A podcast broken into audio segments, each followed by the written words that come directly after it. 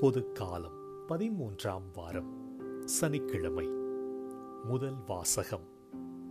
என் மக்களாகிய இஸ்ரேலை முன்னைய நன்னிலைக்கு கொண்டு வருவேன். இறைவாக்கினர் ஆமோஸ் நூலிலிருந்து வாசகம்.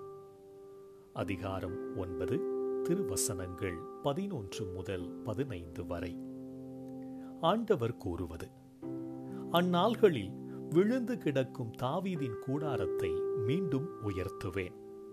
அதில் உள்ள கிளிசல்களை பழுது பார்த்து சிதைந்தவற்றை சீர்படுத்தி பண்டை நாளில் இருந்தது போல் மீண்டும் கட்டி எழுப்புவேன். அப்பொழுது ஏதோமில் எஞ்சியிருப்போரையும் எனது பெயரை தாங்கியிருக்கும் பிற இனத்தார் அனைவரையும் அவர்கள் தங்கள் உடைமையாக்கிக் கொள்வார்கள் என்கிறார். இதை செயல்படுத்தும் ஆண்டவர். இதோ நாள்கள் வரப்போகின்றன.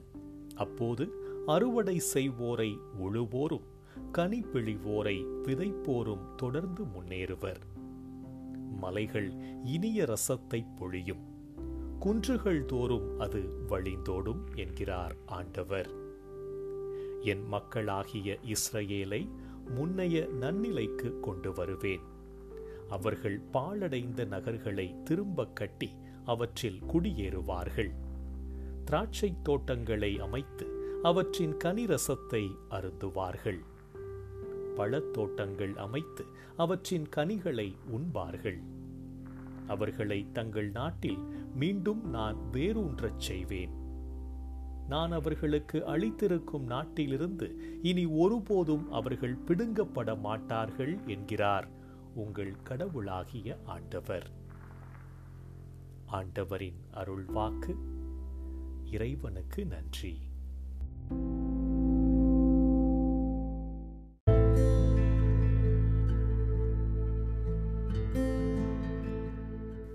பதிலுரை பாடல் திருப்பாடல்கள் எண்பத்தி ஐந்து. பல்லவி ஆண்டவர் தம் மக்களுக்கு நிறை வாழ்வை வாக்களிக்கின்றார். ஆண்டவர் தம் மக்களுக்கு நிறைவாழ்வை வாக்களிக்கின்றார். ஆண்டவராம் இறைவன் உரைப்பதை கேட்பேன். தம் மக்களுக்கு தம் பற்றுமிகு அடியாருக்கு நிறை வாழ்வை அவர் வாக்களிக்கின்றார். ஆண்டவர் தம் மக்களுக்கு நிறை வாழ்வை வாக்களிக்கின்றார். பேரன்பும் உண்மையும் ஒன்றையொன்று சந்திக்கும். நீதியும் நிறை வாழ்வும் ஒன்றையொன்று முத்தமிடும். மண்ணி நின்று உண்மை முளைத்தழும். விண்ணி நின்று நீதி கீழ் நோக்கும். ஆண்டவர் தம் மக்களுக்கு நிறை வாழ்வை வாக்களிக்கின்றார்.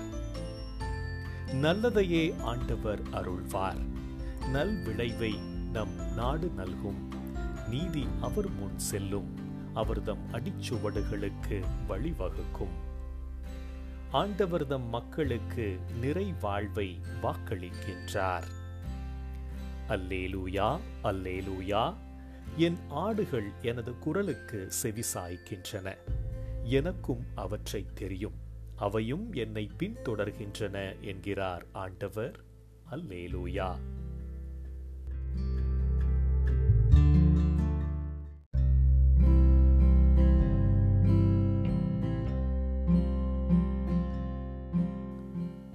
நற்செய்தி வாசகம்.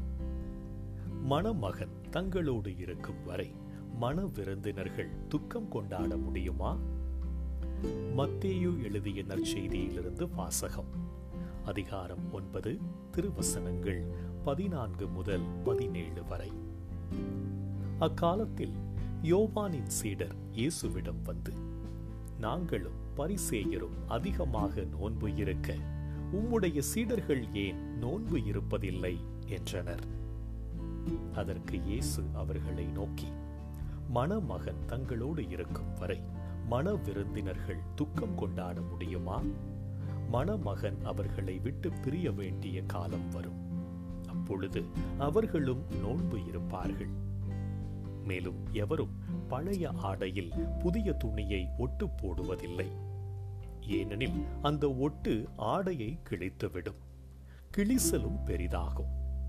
அதுபோல பழைய தோற்பைகளில் புதிய திராட்சை மதுவை ஊற்றி வைப்பதில்லை. ஊற்றி வைத்தால் தோற்பைகள் வெடிக்கும். மதுவும் சிந்தி போகும் தோற்பைகளும் பாழாகும்.